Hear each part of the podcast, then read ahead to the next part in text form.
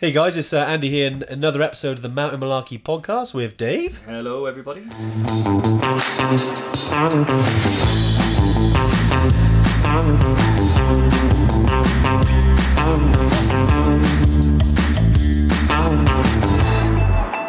How we doing, Dave? Yeah, not bad. We realised that uh, when we do the Tuesday tune-in over on Facebook, um, which we've been doing during lockdown, we had some comments and requests around. Um, you know, not everyone's on Facebook, but people still wanted to hear about the content. There's been some great stuff. We've Yeah. talked about bags.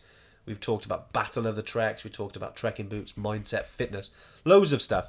And we thought to ourselves, well, why don't we turn these into podcasts? Because, like you said, Dave, they're, they're sitting down listening for an hour. Yeah, exactly. Yeah, and uh, we've got a couple of we had a couple of special guests, didn't we? We had a new head of operations over in Nepal. Yeah. Uh, Lee Wardle, Ironman triathlete, um, gym owner, and all round nice guy. Um, yeah, and there's there's so much good information and good content there that, and not everybody is on Facebook or Yeah. can sit there and watch a video for an hour and a bit doing nothing. So yeah, this is a great format. You can do it on the go, put it in your car, listen to it. It's a bit interactive, so you're going to have seen us answer questions and stuff like that. Yeah, it's a little bit different. Um, you know, but if you're listening to this, obviously, Yeah. um, and you have any questions about any of the things you hear, uh, podcast at evertrek.co.uk. Awesome, Dave. Yeah, enjoy the episode, and uh, we'll catch up with you soon. Yeah, all the best. Now, great to see some people on the live. We've got, we've got Abby, we've got Jerome here, we've got the, the designated rock carrier. Um, we've got Simon, Mark, Mike. Yeah, great to see um, some familiar faces on the live. And, and yeah, today was kind of topical, really. Obviously, we were away last week. Um, we were in, in Denmark and Andorra, um, just having some um, on some business and also a little bit of uh, skiing as well, which is pretty cool. I'm a skier now. Yeah, but you did well. You did I'm- well. I'm a Going skier. from zero Mm. to where you are now is absolutely amazing. Yeah, I, I'm thinking of um, the Lhotse face in winter. I was going to say, wow, that is uh, that is that's a big one. Well, I did my first green, I did my first blue, and then I thought to myself, Lhotse face. Wow. Well, it's, it's good to set a goal, Dave. Yeah, yeah. You know, but uh, mate, you did really Bring well. a parachute. Bring a parachute. Uh, Paul Hillier as well. Hey, Paul, how you doing, mate? Just off the fresh off the back of winter skills up in North Wales, mate. Great. Can't wait to see your pictures. Yep. Um, but I saw some from from Steve. He- It, it looked looked like epic conditions. So Yeah. yeah, great to great to hear that you um you had a good time, Paul. Um, thanks for thanks for your message as well. I know we um I think uh, one of the one of the team posted your message as well on here, so we'll we'll, we'll go into that about the uh, specifics of the winter skills. But yeah, mate, great to hear you have a, a, a good time. Um, myself, I'm at Scotland this weekend with um, lots of Evertrekkers uh, and obviously Steve in in the Cairngorm. So I'm really excited. Fingers crossed that the snow is still there because it's going to get a little bit milder. Mm. But anyway, today was off the back of you know the first live we did um, you know a couple of weeks ago now, which was obviously about resolutions, challenges. We wanted to focus on on the kind of winter stuff really because you know it has been you know a bit chilly the last few days, uh, sorry the last few weeks, and we thought you know a lot of you are out there in the mountains. You know let's chat about winter trekking. You know what, how relevant it is to, to kind of doing the treks. Um, you know obviously the trips that we run. Um, and also, you know, some of the questions that pop up around winter trekking, you know, around Mhm. crampons, maybe route choice, um, you know, things about kind of what level you should aim for to do specific trips. Yeah. Um, you know, do you need your own crampons? You know, what sort of down jackets? Uh, you know, all those questions that, that, that come from that when you're talking about winter trekking. So, yeah, guys, any questions, do drop them in the comments. I put the little kind of, um, uh, it's like a rotating word thing that goes at the bottom. Is? Just, is it that? yeah, see at the bottom there? So There got it is. There yeah, it nice. And then It's- coming back. There it is. Well, you, you, wow, it's like watching tennis, Dave. Yeah, exactly. Slow Yeah. tennis. No, it's not as boring as that. Uh, Wow. gonna get some tennis hate now. it's going to be a hell of a racket. But um, I know that was bad. I? Unbelievable. Unbelievable. Mate, dad jokes coming out. It's this. Yeah, yeah. I, could, I couldn't resist. You- know what happens once we start down Pun Street as Well, it's well. always back and forth, Yeah. it? You know, it's like Oh, honestly, mate, I can't fault you. I I, can't I, fault you. I, I, can, I can literally hear the laughs from inside Yeah, the live. yeah. so, I um, think they're cracking up right Oh, now. my God. Yeah, yeah, brilliant. Um, there's a lot of love in here. yeah. Do you, do you know that one? Yeah, no, I know. Oh, you do, yeah. yeah, I know. Because I'm yeah. thinking, does Dave watch tennis? I'm not sure if you've ever been a tennis I've fan. seen, I've seen tennis before. You've seen tennis. I know it's, it goes. I know that the scoring is like mental. It is. Is it? mental. Is it? Love means zeet and you got nothing. Uh, yes. Yeah. Deuce is you're both equal. Yes. Although, yeah, I think deuces if there's, because I think there's love 15, 30, 40, and then if it's 40 40, it's then So what juice. Were they smoking when they came up with that? Like, why not just like one? I don't know. One nil. I really First don't know. five. If Anyway, any- any, any- questions about tennis, guys? Just drop us a message. And welcome to the the TTI. What's that? The the tennis tips investigative Tuesday. Tuesday. Yeah. I don't know. It's got to be on a Tuesday. Uh, Marky V, how you doing? David Clift. Oh, great stuff, guys. I hope you're all well. Uh, Marky V, fresh off the back of a Cuba trip. I hope you had a great time, mate. hmm Some of those uh, pics looked awesome. Um, all those classic cars. Um, yeah, no, we're really excited. We've um, uh, just for those who've just joined us, we're going to start by talking about winter trekking because of how chilly it's been recently. Mm. Um, and obviously, I know a lot of people are due to go on trips. Some people have been on trips. Uh, I say Paul Hillier just been on the um, the winter skills up in North Wales. We had our first summit, Kili. This uh, was it back uh, yesterday. Sunday. Yeah. Was it Sunday morning? I think Sun- I think it was Sunday. wasn't it? Yeah, Yeah. Yeah. No, it's great. Yeah, it's great. hundred percent as well, which is great. Yeah, hundred percent. Always is, let's let's keep that up for the rest of the year, I think. But um, Definitely. yeah, no, it's awesome to get back over there and um, see some of the pictures and stuff like that. I actually Yeah. the conditions look quite mild over there at the minute. They did. I thought It's that. not This like, time um, of year. Yeah, I thought, I mean, I don't know whether that's uh, just like a one-off or climate change or what have you, but it's something to keep an eye on because they do talk about the glacier on top of Kili yeah, getting smaller and smaller every single year. yeah. And um, and yeah, Definitely. certainly the pictures that we've rec- that we've uh, received, uh, that I don't know how cold it was, but in terms of the amount of snow on the top, it looks like it's um, yeah, it looks like it's uh, quite mild over there. Yeah, it did. I, I don't know if they've had low snowfall or whatever it is, but um, yeah, certainly looked quite mild. Yeah, Uh, but anyway, yeah, any uh, usually there's someone on here from uh, who's in uh, Kili. I know the back end of last show because we had a lot of people in um, in Tanzania. But yeah, anyone that has recently come back, yeah, share your experiences. It'd be interesting to, to kind of hear about what your um, journey to, to top of Kilimanjaro is. Yep. Or anywhere. We just had some um, people on the summit of uh, Toubkal as well. So yeah, which is fantastic. Our first summit of the year. So yeah, we got a little bit of time before it kind of kicks off a bit in Nepal. We've got a few months, but um, it's great to see people out there on trips um, at the moment. I know there's uh, it's a bit mad at the moment around the world. Obviously, um, uh, you know, uh, if, unless you've been hiding under a rock, one of Jerome's, um, you will have heard about uh, Peru and obviously the protests and everything that's happening out there. And uh, thankfully, we're, we're, know, from the communications we've had, it, it won't be too long before that. uh, never easy. It's never easy. This is adventure travel, right? It's always uh, always It is, something. yeah, it is, yeah. I mean, I mean, is well, South, America at the minute is um, back in the last year there was um, protests in Ecuador, Mm. and now obviously there's uh, protests in Peru. Yeah, yeah, Also, Cotopaxi um, that decided to become way more active, yeah. so we're unable to climb Cotopaxi yeah, at the minute. about that. It's So nuts, yeah, it? it's absolutely it's absolutely crazy out there. Um, you know, things are things. You know, like with any political unrest in in these places, you know, it'll flare up and it'll die down. And there's never that in the UK, right? Really, really, it's because it's because the UK is so well managed. Information is so accurately distributed to the uh, citizens that um, we Yeah. have no need to complain. anyway, I don't want to make it so. And anyway, um, we started yeah, so, tennis, so that's politics. Fiction, that's fiction corner. Um, fiction corner. That's okay. fiction Is corner. that what yeah. we're going to call it? But no, yeah, winter trekking. I've got lots to talk about. Yeah, um, you know, we'll, definitely any questions about anything. Uh, Bev, I know you mentioned about Peru. Yeah, th- throw your question out there, and uh, we'll we'll obviously um, you know answer it as best we can. And definitely um, starting about winter trekking then, because obviously right now the conditions are amazing. Um, you know, especially you know you're looking at North Wales, you're looking at the Peak District, the Lake District, Brecon Beacons, you know the Cairngorms. You know, if you go into over towards um, you know the Nevis Range, like uh, you're kind of spoiled for choice at the moment. Really, Mhm. we hope that lasts. You know into the next couple of months so you can really get your, your you know your, your, your training and your skills and really time on in in winter conditions because you know sometimes it's not about the, the technical skills it's just about the the length of time you spent in that environment and the things you pick up and the confidence you pick up from being in those conditions. And then when you're on Kili it's bad weather or you're on you know the summit of of, of of Chimborazo or you know you're on Mera Peak you know any any of the trips Toubkal and winter you've got the extra confidence having been through those experiences Yeah, hundred You know I percent. I think that you don't want the first time that you need to deploy those skills and Yeah. equipment to be when you need them the most. You want to have practice the situation Yeah. safely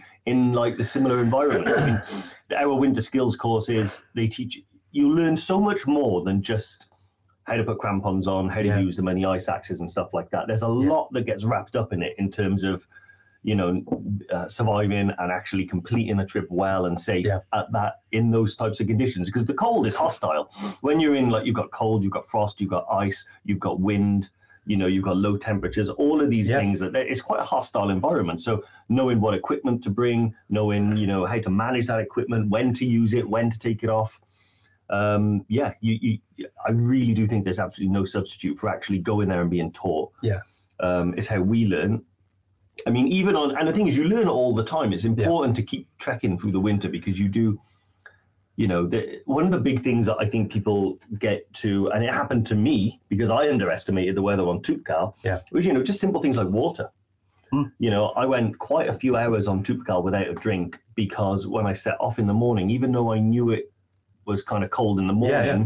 I expected it to get warmer throughout the day, but it didn't. It got colder, so all my water froze in the pipe and in the you're bladder. thirsty. So I was really thirsty. Wow. Now- yeah, yeah, yeah. It's it's funny because I know that on a cold mountain, you should bring a bottle of water in an insulated bowl or a bottle of hot water or something, so you've got a drink.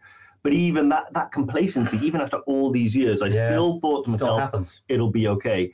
And by going through the training, by doing regular treks in the Mm. winter, it erases that complacency. So yeah, hundred percent. I I'm still learning now. Yeah. You know how to manage that. Um, And you're always learning, aren't you? I think um, through life, and you know, um, don't want to go too deep into the, uh, you know, certain things, but uh, certainly, you I think to the day you die, you're, you're kind of learning, and every time you're in the mountains, you're learning something about yourself and something about what happens.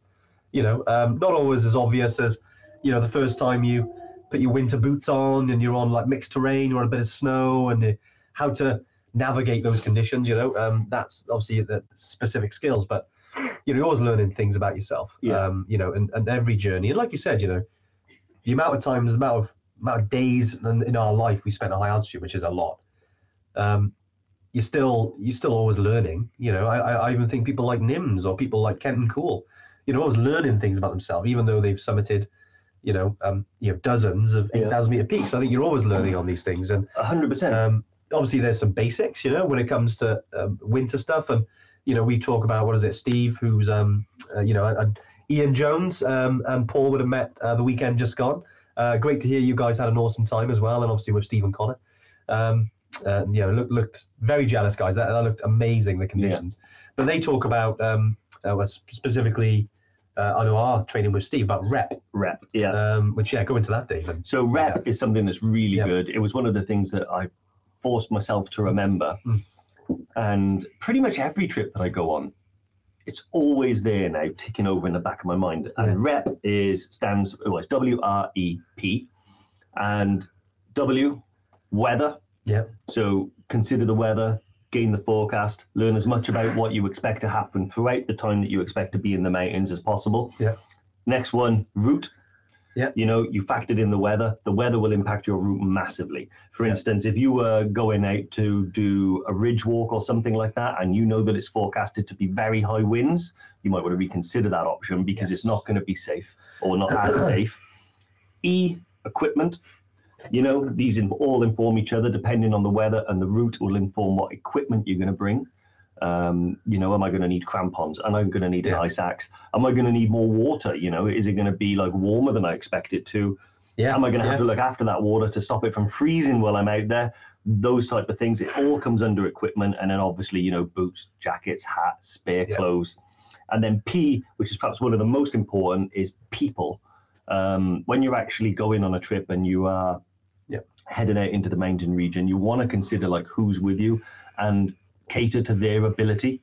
There's no point just dragging someone along on a trip that you want to do because you want company, but they're not as trained, not as capable, or not as confident to be able to do it. Yeah. Because that's where you get either, you know, past the point of no return where, you know, you can't really go back and then you can't really continue safely. Yeah. And also fatigue, people's fitness levels come into play.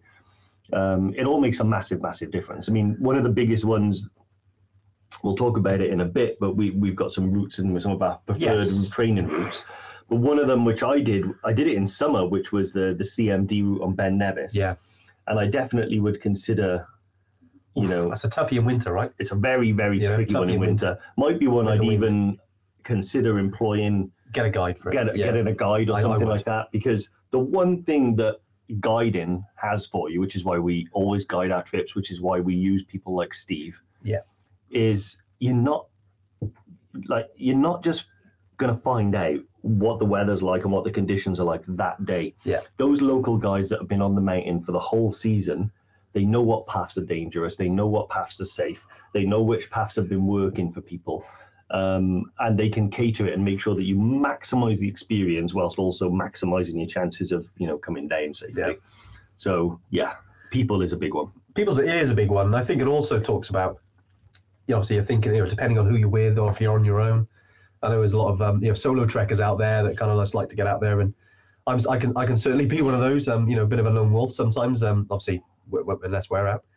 Um, and yeah, you've got to have that personal confidence that you're okay to get yourself out of that situation. You know, with your skills that you have, um, and ask yourself, you know, are you, uh, you know, do you have the the knowledge and the navigation and the kind of experience those conditions before you do put yourself in any any dangers.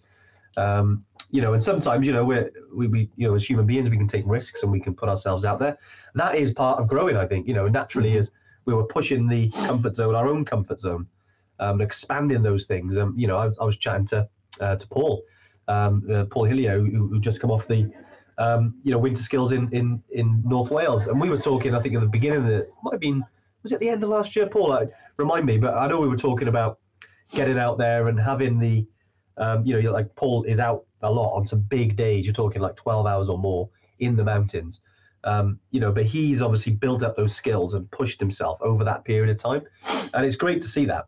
And now, obviously, he's pushing himself even more. He's into the winter conditions, and then now it'll probably give him more confidence then going through, um, uh, you know, when he's in his own or with his mate or when he's on a trip going forward.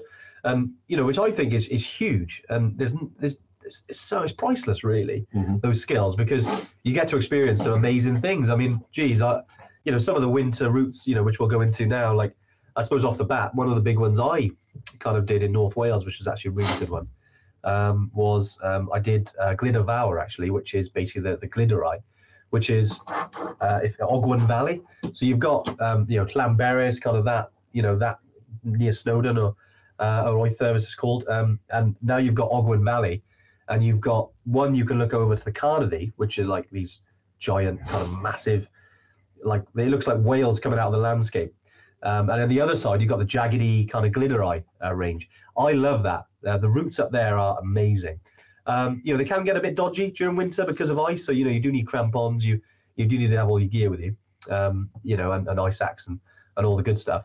But the the Devil's Kitchen route up to Glyder Fawr is, is is one of the best. And you can come down, you know, other ways. Um, there's a um, I, forgot, I forgot what it's called now. I think it's called something buttress that you come down that you have to do some scrambling.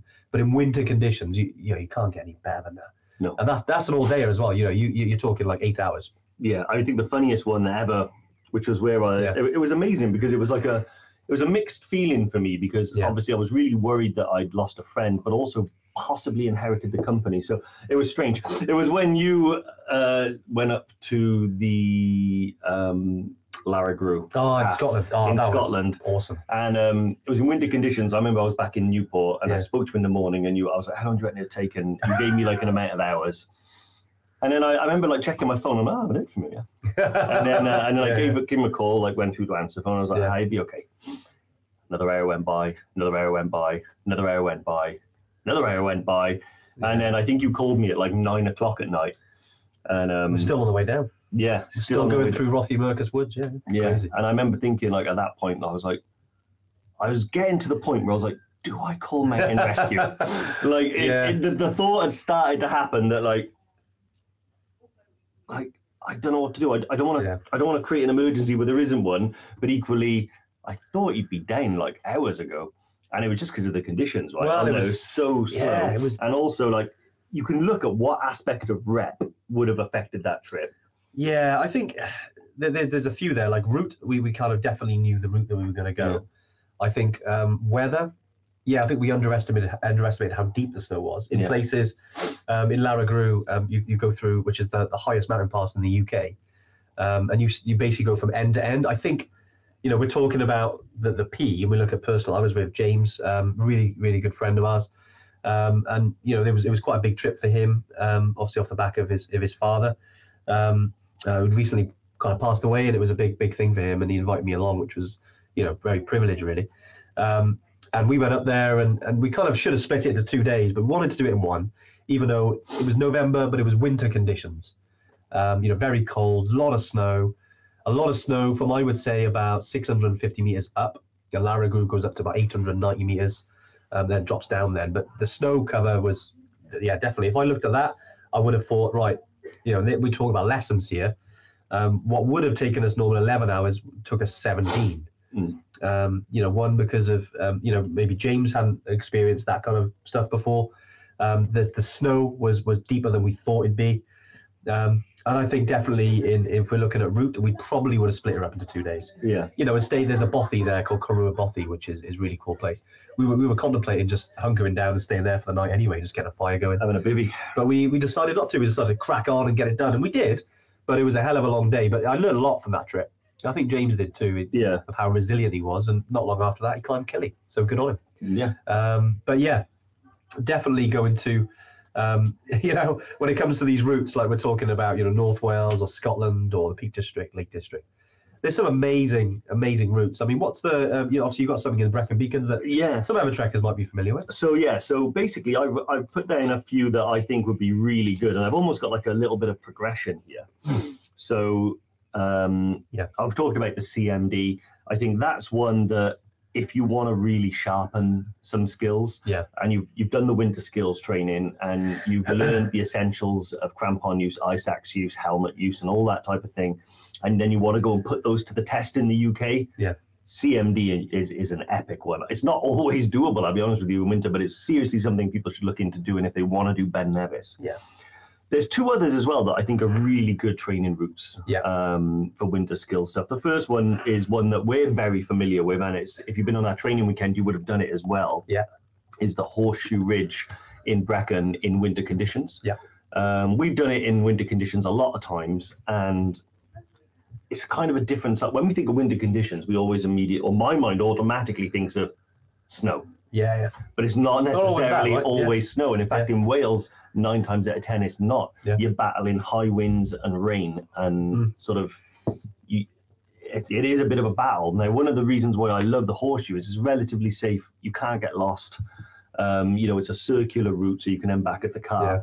But you've got a steep climb up to a ridge, and if there's high winds and It's- rain on that ridge, It's brutal. Yeah, yeah. it can you can feel like pretty damn epic Mm. you know and then you can bag a few peaks on the way around and come back but it really does give you a good opportunity to kind of get out there and experience a good sort of i would say you can make it, it i've done it but it can be done between like five and a half and nine hours depending on how you go Yeah. in winter conditions you're probably going to be looking around like six and a half seven um, and it's really good. You get in a nice, hard, grueling walk. I've got some videos actually of um, of us that I think I'll post up there. That one time when I was coming down Jacob's Ladder on Pen y Fan, and the wind was so strong that all the water was like doing a reverse waterfall. I wish we had it there. I could have, could have shown it, but it's uh, yeah, I, I do remember that. Is that when you slipped over?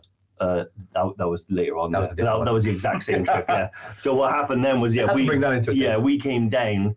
Um, and we were coming down um, Cribyn, Yeah, Cribyn, yeah, the good old Cribyn. and I decided to do a kind of promotional video for, hey guys, out here training, and uh, yeah, I, I slipped and landed on my arse.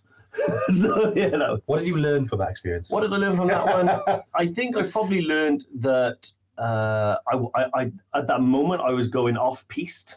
Okay, Um, and I probably learned that I would have stuck to the safe safety of the, the trail. the piece. Second one is um, don't film yourself when you know it's slippery underfoot. Um, I don't know. Yeah, yeah, you're, you're cruising for bruising. yeah, there, right? because the yeah. video will survive, even if you don't, and Wow. people will laugh about you. Brilliant. um, hey, look who's on here now. Brooke. Brooke, I'm seeing you for Hey. Bro- hey, Brooke, Brooke Wade. I'm a skier now. Brooke's a skier. I know. Yeah, I need to talk Brooke, to you would Brooke. have been very proud of him. mate. Yeah, oh, Brooke, I went there my first double black diamond, and um, yeah, no, sorry, that was the was that? the, that was That was the gloves, Yeah, that, was, the gloves. yeah, Yeah, yeah. yeah, yeah. But two black diamond. Yeah. No, uh, Brooke, you're not gonna believe this, right? Did a green and a blue, Nailed it, mate. Nailed and you saw how I was. I did. yeah, I it was, was- How fast was I? Well, literally, I think you you know you see those videos and the kind of all the faces contorted because it's so fast. So It fast. was yeah. like that pretty yeah, much. It was insane. Yeah. Andy said it was it was kind of weird because I started to warp time around me because I was going so fast. Like actually, I was starting to break the laws of relativity because I was approaching the speed of light. Is that what it was? Um, that was what it was. Yeah, Is that what it felt like? yeah, that's what. It, yeah, I've seen the bit. I've seen the video evidence, and and it didn't look. It was it was different to that. This man's a good teacher, though. I swear. He's um yeah. Andy uh, taught me how to ski in a few days. Brilliant. Exactly, exactly. Well, we're gonna, you know, plenty of plenty more pieces to uh, knock. Well, you know, you can learn to go off piece next time. Um, maybe let's get some reds first. I did go off piste a few times. You did actually. accidentally. No, don't go there. Yeah. um, double diamond, isn't that a beer? Bry, mate, you, you should you should know this. You should know if that's a beer or not. Come on, man. Yeah. um, but no, it's wonderful. Uh, it's always good. Anywhere you get in the mountains, whether it's trekking, skiing, mountain biking, whatever you're doing, climbing, it's it's just great, isn't it? Yeah, Good for the amazing. soul. Good for the soul. But um, one of the others that um, I Yeah. put on my list as well, which I highly recommend. Um, so I've gone Wales. I went to Scotland. Yeah. I'm stopping in the middle. Okay. Yeah. yeah. Um, Skiddaw. Mm. Skiddaw is a really, really good, in my opinion, a really good introduction to kind of winter Yeah. trekking. It's a very well established route. Yeah. Um, you know, it's quite popular as well all year round. So there's usually some people around you. Yeah. You can't really get lost. It's overlooking um, Keswick. It's Yeah. a really, really good one. What I like about it is you're pretty much going to get some snow up there. Yeah. And it's a great opportunity to throw on the crampons, get the ice axe, and go out there and have a play around in the snow. Yeah. And you can't like one of the things I love is once I've been taught how to do something, is going up on my own and practicing it. I love that feeling. It's good to Like- it'll, it'll give you more confidence, right? Yeah, like when I, I remember the first time I ever wore crampons, and then going out on my Like own. Bambi, right? Yeah, You're like, well, you're trying to walk like that, but then Yeah, yeah. but then going out on your own Yeah. and just practicing what you've learned and figuring out your your way, you know, because everyone Yeah, kind nice. of everyone's body's different, everyone's has to adapt a little differently to certain equipment. So going out and having a play in the snow is uh, yeah, absolutely amazing. I think Skiddaw's a really good place for that. Yeah, and it's um, um, you know, th- this list is, is is like so many different routes. I mean, geez, if you know, if you're using apps, you know, look at FatMap, um, which is a brilliant app um, that we're we're tr- trying to partner with FatMap, see if we can get any uh, discounts for our average Yeah, trackers. yeah. We'll update you guys on that. Uh, but there are other, other apps out there as well, you know, that you can use to, to find different routes and look for inspiration. Uh, obviously, you've got OS, you've got All Trails, you've got all these different apps, right? Um, but also as well, use the, you know, remember we had Brecon Mountain Rescue, um, and they were talking, uh, what was it, just before Christmas? Uh, we were doing the um, the big dip that we did, the, the chili dip, and Big chili dip. the chili dip. And there were um, there's a lot of apps that you can use, obviously for navigation, for things like that. But when we look at weather, um, you know, if we're going back to the rep, um, definitely use uh, an app I really uh, kind of enjoy using. I think it's called um, MW. Let me just double check. Was it uh, M- MW UK? So Mountain Weather UK. If you if you go on to, I think it's Mountain Weather. Let me just. I'll tell you what. If I share this in the comments. um, enjoy, Paul. Thanks for joining us, mate. Uh, Paul. Usually, I know he's probably going to be eating his lunch while he's watching this. I uh, guarantee you. Whenever we have a call, he's always eating his lunch. I guarantee you, he's got his uh, fleece on, his Fleece on, fleece. yeah, fleece. He's got yeah. his Tupperware, Yeah. with like his salad in there, Yeah. And his glasses. Definitely. We um we're in the Summit Zone uh, that we uh, the Summit Zone membership where we've been working closely with a lot of our Evertrekkers with their training and we do like monthly group calls. Um, it's been great to to see everyone on there. Uh, but Paul, he, he's he's been on everyone so far, and uh, it's always funny because it's lunchtime. He's eating his lunch and he's he's listening and engaging. It's great. yeah. he's a great guy. Um, but yeah, so Mountain Weather, I put the uh, MWIS there. Uh, the actual app is called um, MW UK, and just from off the back of you know, we go back to Winter Skills and, and Steve, who's who, you know we did all our training with um, over the years, and he recommends this one above Met Office and others. You know, they're all good. Correct. Yeah. Um, and you know, it is you use that one definitely because it's um, it's the most reliable, especially when it comes to wind. And obviously, wind in the mountains is, is huge, right? Because of wind chill, because especially if it's raining, and you know, your choice of route can be dependent on the wind. Um, so definitely check that app out. It's really, really good. Uh, but Dave, we had shed loads of. We have. I've um. I just sent you. Ooh. I sent you the video. Okay. The one we wish we How have had. you sent it to me? I slacked it. You slacked it, have you? So while I'm doing that, then Dave, do you want to? Yeah, I'll, I'll, I'll dive into the first queue that we have. Um, Yeah. So the first question is from Dave Hampson. How's it going, Davey boy? Hey Dave, how's it going? Um, I'm on the Island Peak Adventure in April. Regards Nice. ability to use all the mountaineering gear proficiently beforehand. Yeah. Is a is that a necessary requirement? I'm asking because I've used the gear in the past, but could be a bit rusty, or am I overthinking it? Good question. So really good question, Dave. I think Yeah. ultimately it never harms to have a refresher. So if you are in a situation where you're able to do a refresher course, um, you know, even if it's just a case of like throwing on some crampons and kind of getting into the habit of tying them on and Yeah. putting them on correctly. It doesn't harm at all. Yeah. However, I will say that you will have one of the best guides in the world helping you get up to Island Peak. Um, and there is an opportunity on the trail to kind of practice those skills as well. Definitely. So we're not going to throw you in at the deep end and expect you to know things. You'll be shown beforehand. Yeah. When you're comfortable, we move forward. Um, so yeah, I think if you are able to get a refresher course on the things that you've learned about winter mountaineering, get it done. If that's not feasible between now and April, don't panic. What you've learned will come back to you fairly quickly, and we do have an opportunity to kind of show you, you know, how to put the crampons on, how to use them, you know, like the harness and how it should fit and everything like that. Yeah. Um, that'll all be sort of, um, yeah, shown to you before you're going to need to deploy it in anger. So you will. nice, nice. Uh, so I'm trying to um, download your video, Dave. That's all right, um. You you you you, uh, you, go- you go on, just- mate. You go on. It's Uh, not quite working, but we'll. yeah. Um, but no, it's a good question. Yeah, Dave. You know, any any time you spend on crampons and ice axe, if you can get out there, don't you, you're not overthinking at all, as Dave said. You know, especially you know in April, we in, complete transparency, we do get people who, who do turn up and you know climbed Island Peak, and they haven't used crampons before, which is, I know it seems a bit nuts, but you know we we do have a broad, um, you know, sort of spectrum of, of experience on our trips. Um, and some people, you know, and, and the guides do can, can show you that stuff. But I think, you know, it's good to, you know, the more experience you have, it's just be easier for you. It's one less thing to think about, right? Exactly, yeah. When, and um, it really does help because even on peaks that you've kind of done before, um, my Toubkal trip in December, um, you know, I was fairly Yeah. confident that I was that, that I knew what I was going to be doing, but the weather did throw a real curveball. I was Yeah. explaining to Andy actually last week that one of the biggest things I had was my fingertips got really, really cold. Um, and it was quite difficult Yeah. to kind of like pull the straps on my crampons with my big gloves on. Yeah, yeah, um, there is a way like you can do it you know but it's best to have practiced something like that so it's you know second nature. And i remember thinking like well if my hands get much colder that's going to be really difficult to be able to do. Um, but yeah i do think though that like you know just being able to put your crampons on and you know have that be second nature and things like that makes it so much easier for you than actually fighting on the mountain with against the weather and the conditions and thinking ah screw it I you know this is so yeah. Um, Simon Stewart is a good question as well. Love descent of Mount Toubkal, 14th, 15th of Jan. Yeah, one of our first summits of the year. Um, awesome to hear, Simon, and thanks for getting in touch with us, mate. Uh, great trip, a guide. Love the hard winter ascent with crampons and ice axe. This is a hard summit day in winter, especially with 13 kilometers still to trek after the 8 kilometer ascent of the summit back to Imlil.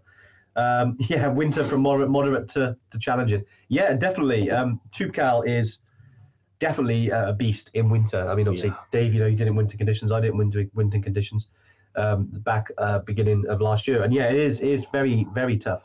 Uh, people in our group have done Everest, Camp, uh, Everest Base Camp and said the steep long ascent in winter was harder than any days on base camp. Lakeland Yeti, Simon Stewart.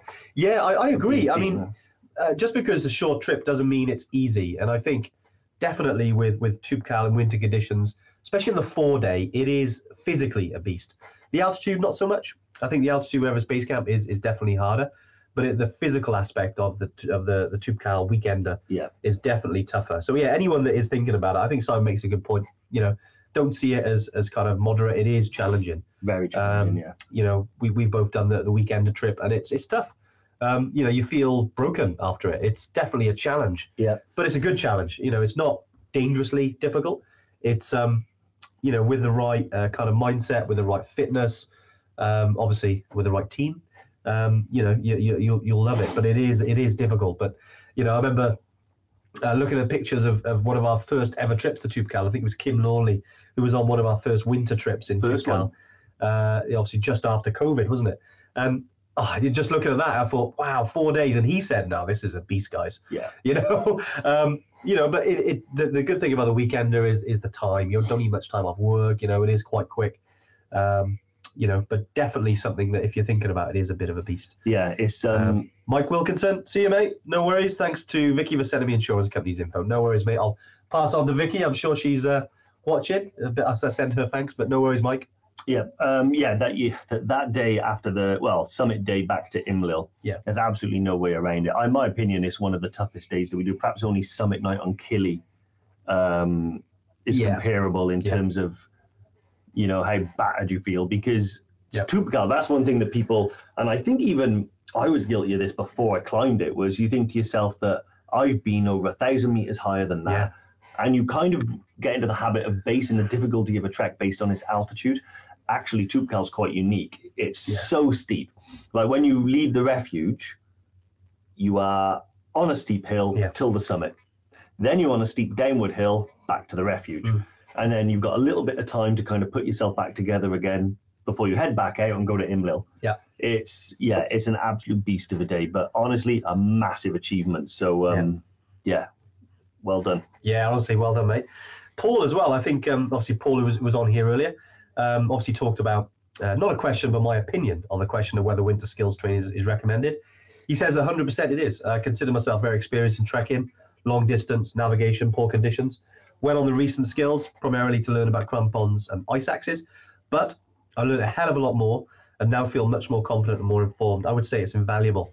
Um, he's going to get a Scotland trip in just to build on that experience and knowledge. And yeah, but he did say brilliant and um, good comments, Paul. Because I think yeah, you're right. That sometimes you you think your experience in you know in your capacity in something. It's not until you, you start to learn and pick up a few more things you think, geez, that, that actually really helps. Yeah. And it does. It really does. Like any time, um, you know. And obviously, we'll we'll shout about the the winter skills.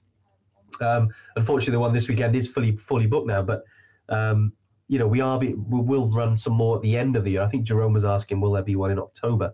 It's probably going to be a little bit later than that, only because um, October's not great for, for snow conditions. But Yeah. more likely, either December or January, we'll run them. Yeah. Um, but when we release those dates, mate, we'll we'll let you know. Awesome. Um, but yeah, it's definitely when it comes to any time, and it doesn't have to be with us. This is any training company, any guiding company in the UK that does these stuff. It's so valuable. Um, obviously, we'd always love you to use us, but we know we've got specific dates. But if you do go on other training courses, do them. It really, really makes a difference, and um, you know, it gives you that confidence that you'll have a, a great time wherever you go. 100%. Definitely. Um, Jerome was also asked, uh, Yeah, does yeah. the Winter Skills Week um, cover the use of crampons? 100% does. Yeah. Um, as uh, Paul said, though, you know, it does cover the use of the the basics, and a lot of Yeah. people they focus on like crampons and ice axes, helmets, harnesses, and that's natural because that's equipment you've never used before. Yeah. And when you've not used something, you kind of, it's a bit frightening or a bit like concerning. But the depth of knowledge that Steve and his team and you know lots of other guys that run these types of experiences have Yeah. is immense. You know, you learn so much about you know survival, about you know how to function and you know do well in Avalanche winter awareness. conditions. Yeah, Nav. It's all good. the navigation's critical as well because in the bad weather, if you don't know where you're going, Mm. um, and the clouds come in, you can get real stuck real quick. Yeah. One of the crazy things, and you can Google this, um, you know, the Appalachian Trail that goes through um, North America, like past, Yeah, yeah. goes past New York and things like that. Do you know how many people die like meters from the trail? Yeah, it's crazy. They they leave those trails yeah. to go into to go to toilet. So we're not talking we're talking minutes away. They get disorientated and they never get back to the trail. It's it's crazy. If those people had a map and a compass in their pocket Yep. and a little bit of knowledge on how to actually orientate themselves and take, and take a bearing, they would get back to the trail without any worry at all. Yeah. And that's the importance of just being able to know something as simple about being able to take a bearing. You know, you you said it, it's you're able to do it in zero visibility. Yeah, as long as you can see the map and your compass, you can take a bearing and orientate yourself and know exactly which direction you're facing, so you can get back to where you need to. It's amazing. Back to the path. Yeah, I mean, it, happens, doesn't it? I mean, it does. You know, there'll always be, you know, these kind of things that do occur, but I think they could certainly be minimised if, if everyone was on the same page with it. You know, but um, it is. Yeah, uh, Adam is uh, Adam Martin make, makes a good point. The night hiking is great practice. Yeah, it is actually. Yeah, because uh, you know, you're not you've you've got limited kind of um, references, points of reference. So you've got to be on it with your nav. Um, obviously, you've got the digital navigation tools, which are great tools, but yeah, um, worked in uh, you know that in tandem with uh, the old school way is is definitely the way forward that we promote. Definitely, Yeah. well, a um, map doesn't run out of batteries. that's true. That's true, actually. know? But that, that's a good quote. You should put that on a t-shirt. Yeah, yeah. Map doesn't. Yeah, that'd be great. Um, yeah, but uh, oh, hey everyone. Uh, sorry, been working. It's Diane. Hey Diane, how you doing, mate? Hope all is Hey, well. Um, yeah, so just I think Bry was uh, was talking about this, and I think you briefly touched on it earlier. Topical question: When we went to EBC a couple of years ago, it was so cold our bladder pipes were freezing. Mm. metaphor, Bry? Um, Happens with age. uh, do they freeze on the Kili trip, or have I wrapped mine in pipe lagging for nothing? They freeze. They certainly do. yeah, yeah, they yeah. freeze. Um, in fact, when I went there as well, and this is unusual on Kili, my actual bladder froze.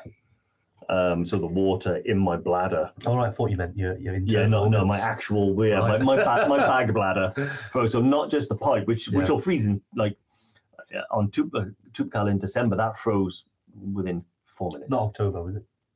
Yeah, uh, uh, those, are, those are, that was hilarious. We realized that those of you that watched the video, the first video that we released, where I was talking about being back in Morocco. Yeah. I said I'm, I said I was previously there in April, and now I'm back in October, and I was like, it was December. Like I don't know have been on why. drugs or I don't. Uh. I was altituded. um, but yeah, Brian, my recommendation is um, yeah, lag it, do whatever you can to kind of look after it. Yeah. Um, but also maybe bring like a little flask or something like that that you can put water in so it won't freeze, or hot water in there or Yeah. something. Makes a big difference. But normally the guides on Kili as well. Um, they bring a flask of hot water so they can give you a nice drink. We had one at Stella Point. more lag in there. yeah, definitely. And and and Brian, there's actually um because uh, my skiing backpack, one I used, I bought like five six years ago. It's actually got an insulated, um, basically, uh, the the kind of strap that comes down here. So hip cask. Um, definitely, the hip flask won't freeze. You know, luckily, uh, whiskey um, uh, as a low, very low freezing point. Um, but yeah, uh, sorry, the, the the strap that comes over is insulated, and there are some of those out there now. Um, if any of you have used any specific bags for trekking or climbing the, that's got the insulated um, kind of strap here, definitely post them because I uh, the one I've got is built for skiing, but I know there's certain ones from the hiking and trekking and climbing point of view that you can use them for. Um, you know that that basically will do that and insulate it so much they won't freeze Yeah. because yeah, that, I think as, as as technology is going on, um, you know, there there's certainly that would be an awesome like addition to any like good Osprey bag, wouldn't it? You know, all the all the ones we use for base camp and killing. Mhm. Because yeah, like my water froze as well. Um, You know, and thinking what would be, you know, because because that happens and it can happen. What can we use instead of that, like to stop it? Like, would you like a flask?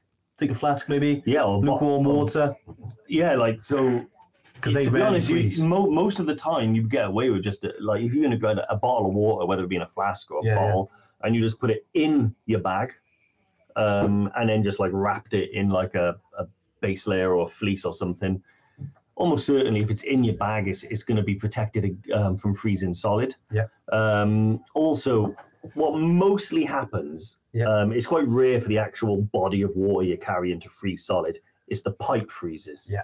And the moisture in that pipe turns to ice, and then you can't get any water through it. That's most of the time what happens. Um, so water that's kept in your bag and stuff like that is fine. Mm. Personally, I think if you're going out on a really cold day, you can't be a hot drink.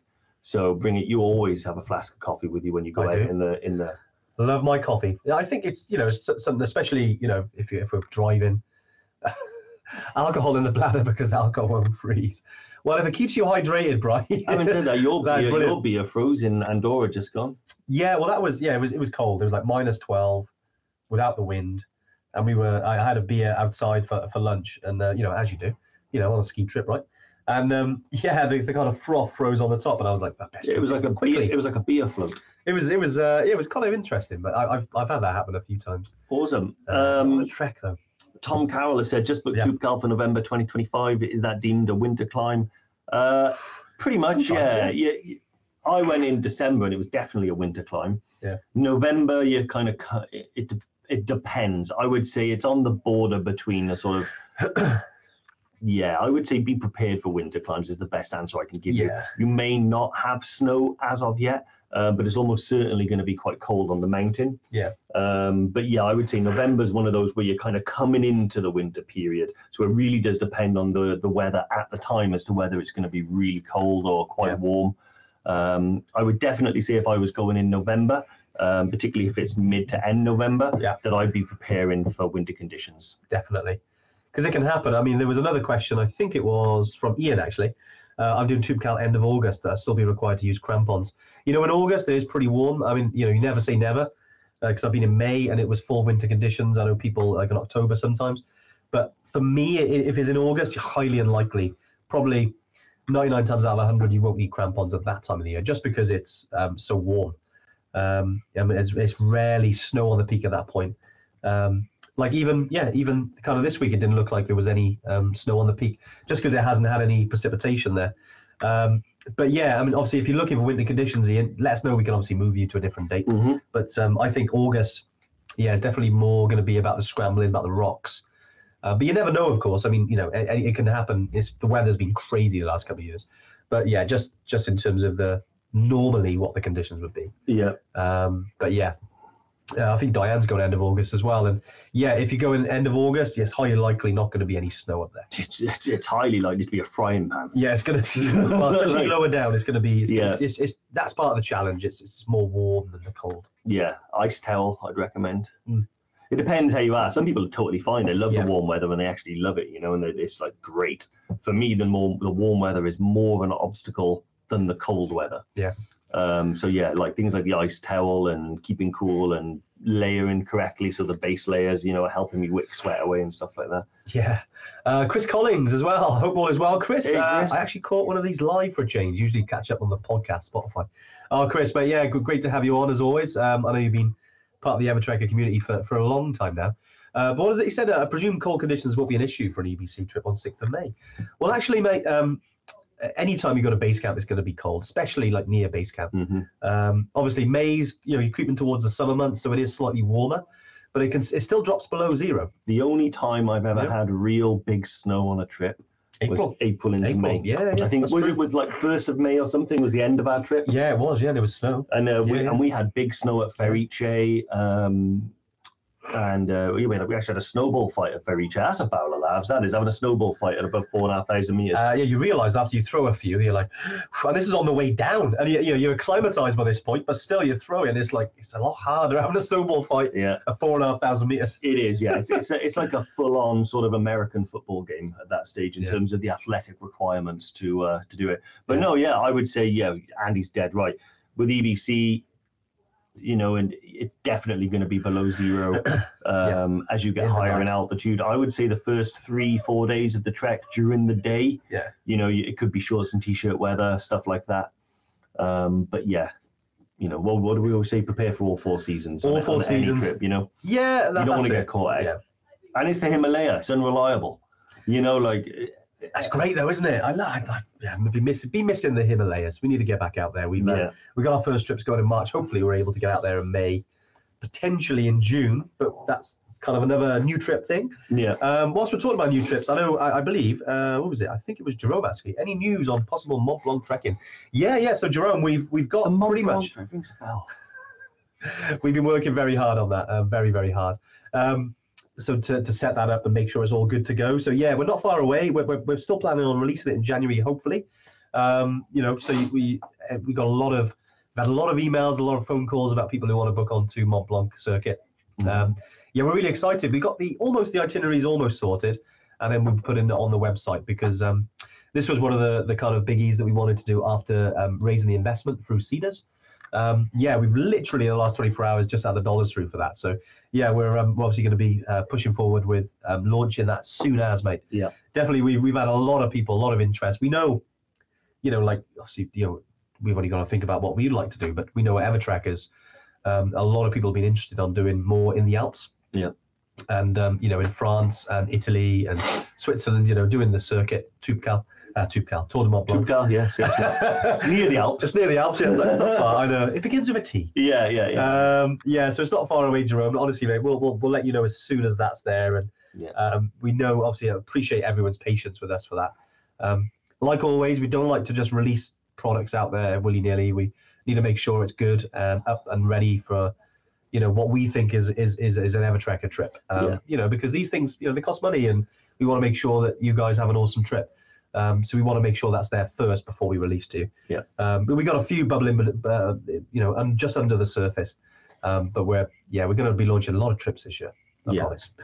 we got a lot. We got a lot coming. So we're honestly we're really excited and yeah, um, certainly get some sort of test pilots and um, you know on some of these trips anyway, just so they, they can give us feedback and we can tune them a little bit, like we've done with some of our other trips. Um, keeping you updated. Do you know, I've been holding that in for so long.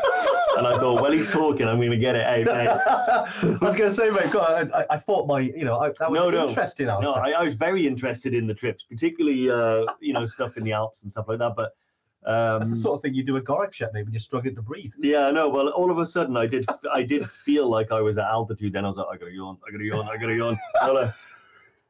I gotta- Is another one? One. wow, mate, you want Um, mate, take some deep breaths. Get the oxygen in there. Uh, Mark, Eva, any anything planned in the Zermatt region? You've been there, haven't you? Ant? Yeah, yeah. So it's um beautiful, beautiful. Were you place. hiking, or were you doing that special kind of downhill hiking when you were there? Yeah, it was downhill stuff. Downhill Yeah, hiking, yeah. with, with, the, with the extra long boots on. Uh, there were long boots, and Yeah. there was definitely uh, a beer there. also. Yeah, yeah. But no, um, yeah. So with the Zermatt region, there's the, the Alps is obviously there's a lot going on in the Alps, right? There's so many different routes. Um, yeah, there's obviously uh, as as Jerome mentioned the Matterhorn. Uh, yeah, there's there's going to be some big trips coming out there. I don't want to I, I don't want to kind of say exactly what it is. And yeah, don't let be, them bait you, mate. That's what they do. They try and get you to Mark's- drop them in. He's done well there. He's done well. He's he's, he's thrown out the bait. I almost bit to that one. Yeah, yeah. but no, uh, in the Alps there'll be a lot, a lot of uh, good trips to do there, guys, um, over the next few years, and we want to keep the Evertrekker community busy and make sure you're uh, you're ticking these things off your bucket list. And yeah, if there's certain things in the Zermatt that you want to do, Mhm. uh, it'll be very, very quick. Um, you'll be able to book on that this year, definitely. Um, yeah, but more, more so, we want to do just because it's been planned. There's, there's obviously a, there's at least six that we're we're looking to, to launch in the next couple of months. Yeah. Um, new trips, which is really good, and some of them, um, you know, are going to be also in regions we already run trips. Like something we've we're passionate about, and obviously where Evertrek started was in Nepal. Um, you know, and I know we've got a lot of trips around the world now, but we've got some new ones in Nepal as well coming. So yeah, we're very excited about putting Mhm. those out to, to our Evertrekker community, um, as well as the new ones in the Alps as well. Because obviously, you know, we get to go out there and test them, make sure they're all good, uh, get our test pilots on them. So yeah, you'd be um, you'd be definitely the first to hear whatever happens with that. 100% do. Nice. Um, any other questions, Dave? I know we I know Um, we've covered pretty much a lot of things. I mean, any other questions that come up around winter trekking, guys? Because obviously we, um, for instance, we've had questions before around. Okay, um, I'm going to uh, you know Everest Base Camp, uh, certain times of the year. We've had questions around down jackets. What about winter trekking then, Dave? And sort of down jackets. I mean, would you take you know you're, kind of like microlight Alpine Rab, or would you take something bigger like bigger than um, the Mountain Equipment Light Line? Yeah, my, that's, Yeah, the, yeah. that's the jacket that I've been using for a little while Okay. now. Um, the Mountain Equipment Light Line. I think it's a really, really good Yeah. down jacket for cold conditions that'll kind of do you for like a good mid range. Yeah. You know, so it starts when it gets cold and it'll take you right up to like freezing. Yeah. Um, I've used it on Kilimanjaro um, in February. I've used it on Toubkal in December. Uh, I've used it in Andorra in January. It's really, really good. Anywhere that's cold, right? Yeah, and one of the things that so I've got a, um, a couple of different down jackets, and most of the ones that I buy that I wear day to day are like the lighter ones. You know, Yeah. like so the one everyone knows and understands is is that Rab microlight one, Yeah. which is it's really kind of designed for those conditions where it's it's it's cold but not freezing. Yeah. And if you get into a situation where it's actually you know minus ten, um, maybe there's you know quite um, quite high wind chill Yeah. or low wind chill.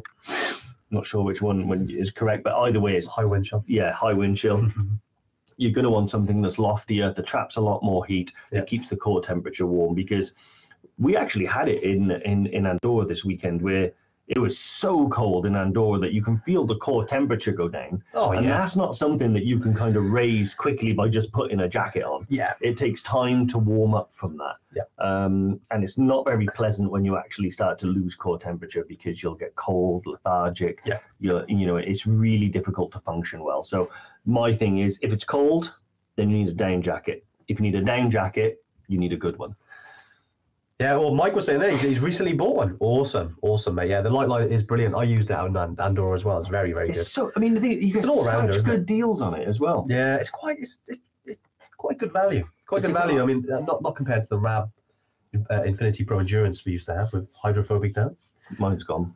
But I know I can't believe it's somewhere in Nepal, isn't it? Somewhere in Nepal, that one. Yeah, that's a really Um, good jacket. I think the Rab Photon or something like that might be the equivalent to that one Yeah. now. It is. Um, but yeah, 700. Yeah, uh, actually, Adams beat me to it. Would a 700 fill North Face be okay? Yeah, 700 fills are pretty good. I think good. seven to 900 fill is kind Yeah. of where you are for like pretty, you know, really That's cold. lofty. That's, Yeah, You know, you're looking pretty good, pretty Yeah. big. I would say, yeah, that's really good. Um, who's this chap that's just joined? I don't know, but I, I I think his um it looks like a bit of a spud uh, to be honest. hey Spud, how you doing, mate? Um, yeah, Doug Smith. Um, yeah, but he's, he's booked into the Winter Skills. It's going to be windy on Sir Edmund Sunday. Spuddery. Sir Edmund Spuddery. Uh, Chris makes a good point, um, and something yeah I want to want to address. I'm always really impressed with the support Evertrek provides, but are you worried that as you increase the volume of trips offered, you might lose the focus on quality of each trip? Chris, you know what, mate? Great question. It is, and Um, to be honest, we're happy to accept the fact that the more trips we do, the worse they'll get. Uh, no, no, honestly, No, Chris, no, no, we. We, we talk about it a lot, Chris, don't we? Inside, we always say like, Yeah, it, it's one of those that you know, obviously, as, as any any kind of business grows, you, you know, you want to maintain that quality. As, as we've you know we've started from zero, and now we're obviously on you know way further along the journey. We've uh, you know we've got you know literally thousands of customers now, which is is amazing. Um, and yeah, certainly we've always and, and this is why we don't kind of release trips willy nilly. We we take our time, we make sure they're good before we release them. Um, but yeah, and, and as we've we've kind of grown, we've grown our team, and, and you know we've we try to make sure that the quality is there. I mean, for us, we're, our goal is to never lose that quality because yeah, if we do, it's you know it, it, it wouldn't be an Evertrek trip. yeah, Um, you know, and you know we've we've made some mistakes along the way. You know, we we've we've done things, we've released some itineraries that haven't quite worked, and you know we, we want to make sure that they're as good as they can be. But we're always looking to be flexible and and, and change things up as and when they don't work. Um, and that's an evolution really. And I think that comes from our community by, you know, the, the kind of the both way stuff and, and people let us know, oh, you know, I kind of that doesn't really fit with the trip. And we're like, cool, okay. So then we'll go out there and we'll do it ourselves and we'll look at it and we'll go, actually, you know what? I agree. Let, let's change that up. And I think we've done that a few times now. Yeah. So yeah, but um, uh, honestly, it's a it's a it's a concern that you know anyone would have. Um, but yeah, Chris, uh, you definitely get on those trips, mate. Uh, you know, and, and, and let us know how, how, how good they are. Yeah. um, but no, they're, they're great. And, and don't forget, this is adventure travel. I mean, um, you know, it's very different to certain type of holidays. I think there's always going to be some things that, um, you know, we'll have. Uh, you know, they're always going to be challenging. They're always, you know, the altitude and the mountains, obviously, we're quite niche in terms of where we offer them. But yeah, we're not going to sacrifice the the awesomeness of the uh, the trips just so we can release new ones. We want to make sure they're good, you know, because otherwise, you know, what, we're trekkers, we're, we're we're we're climbers like like you guys. We want to we want to enjoy them as well, you know. And if if we don't enjoy them, we're like we're not offering these anymore. yeah, no, hundred percent. I mean, Um, we, we don't yeah. want to offer. We don't just want to offer a trip for the sake of offering a trip. You know, like Yeah, we, could, we we could easily launch, you know, one or two trips a month if we didn't run the quality checks and stuff like that. But funny enough, I was watching The Martian last night. Really? You know, he said it was, uh, Fancy climbing some mountains out there, mate? yeah, well, Olymp- Olymp- Olympus Mons, twice- Olympus Mons. Jeez. twice the size of Everest. But um, that. but it was quite funny. Like there was a little bit in there, and it's about when they're talking about having to launch the supply rocket, and they say, "How long do we? How long do we normally take to do checks?" And they're like two weeks, and he was like, "Well, we're not doing the checks." That's And, and, and- and- yeah, yeah. and then true. the guy's like, "Yeah, but that that might you know ignore a problem, and then the probe explodes." yeah. And thinking about that, that's like kind of like us with our trips. We could launch them without doing the checks, but then a customer could go on them and that trip could explode. Yeah. Um, but the fact that we take our time every time, Yeah. um, and make sure that certain criteria are always, you know, checked off. Yeah. Um, and it's a trip that we would like to do ourselves because that's how it always started, wasn't it? We think to ourselves, in the beginning yeah i mean Yeah. now we you know obviously the you know that there's a lot that comes from the community and we're like oh we'd like to go here we'd like to go here and you know part of the the planning and and, and all the different things we've done you know like when we first uh, launched our test pilot uh, program which i think was early 2019 and i think we had like 150 test pilots but when we asked what trips would you be interested in? And we put some stuff out to the community and then we've all all, all used all that feedback. Um, s- similar to here you know we, we talk about specific things on here on the Tuesday tuning, and, and you know if new ideas come up, we're like, you know what, that's a great idea. Let's do that. Yeah. Um, it's good questions though. I love what Bryce said. I have a decent down jacket with Evertrek written on it that a bloke sold me on a night I'm in Cardiff. I know. I remember that. I was gutted. I was back in 2019, and some guy stole a or woman. Who knows? Um, but clearly, if uh, Bryce got it, uh, but no, yeah, uh, someone had it in the midst, and it's got Evertrek, and who knows where that is, right, Bryce? no, no, But, no, um, I've lost one day. I know they seem to be. They, they clearly got value, guys. So yeah, yeah, I think yeah. my, I actually think mine was accidentally packed by someone in the Toubkal Yeah. refuge. definitely. I think it was picked up and stuffed, and they left with it. Well, if you see anyone with Evertrek on it, you know it's all Yeah, good, right? Question all- them. Question them. Where did you get that from? Yeah, yeah, no, it's, it's all good. Um, right, so we've yeah we've been chatting for about an hour now, but I hope today has been useful. Obviously, chatting about winter conditions, all the good stuff. Um, you know, around trips and, and, and trekking in winter, like whatever you do, you know, get out there, have an awesome time, stay safe.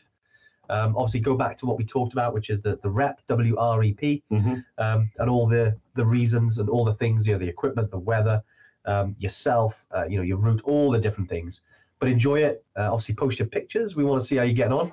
We'll be posting this weekend. I'll be with Spud. Um, hey, Dave, let's see the top you are wearing. Looks smart. Yeah. The beating heart of Nepal. Beating heart a pole. It's nice, mate. It's all right, isn't it? Wonder who got you there. I don't know. Some, some guy that obviously knows me. Good man. Christmas. You know, Yeah. Chris, Can't go wrong. Christmas gift from Andy. Happy days. it's not bad, eh? No, it's cool. Um, all right, well, yeah, uh, as Jerome says, au revoir. Have an awesome week, whatever you're up to. Spud, I'll see you on Thursday. Um, yeah, and everyone else, stay safe in the mountains. Um, we'll be back next week with another Tuesday tune in. But yeah, Dave, uh, any last words? Bye. I know, I can't, I kind of said everything. Yeah, haven't exactly. Brilliant. Now, have an awesome day, guys. See you soon. Bye. Bye. bye. Bye.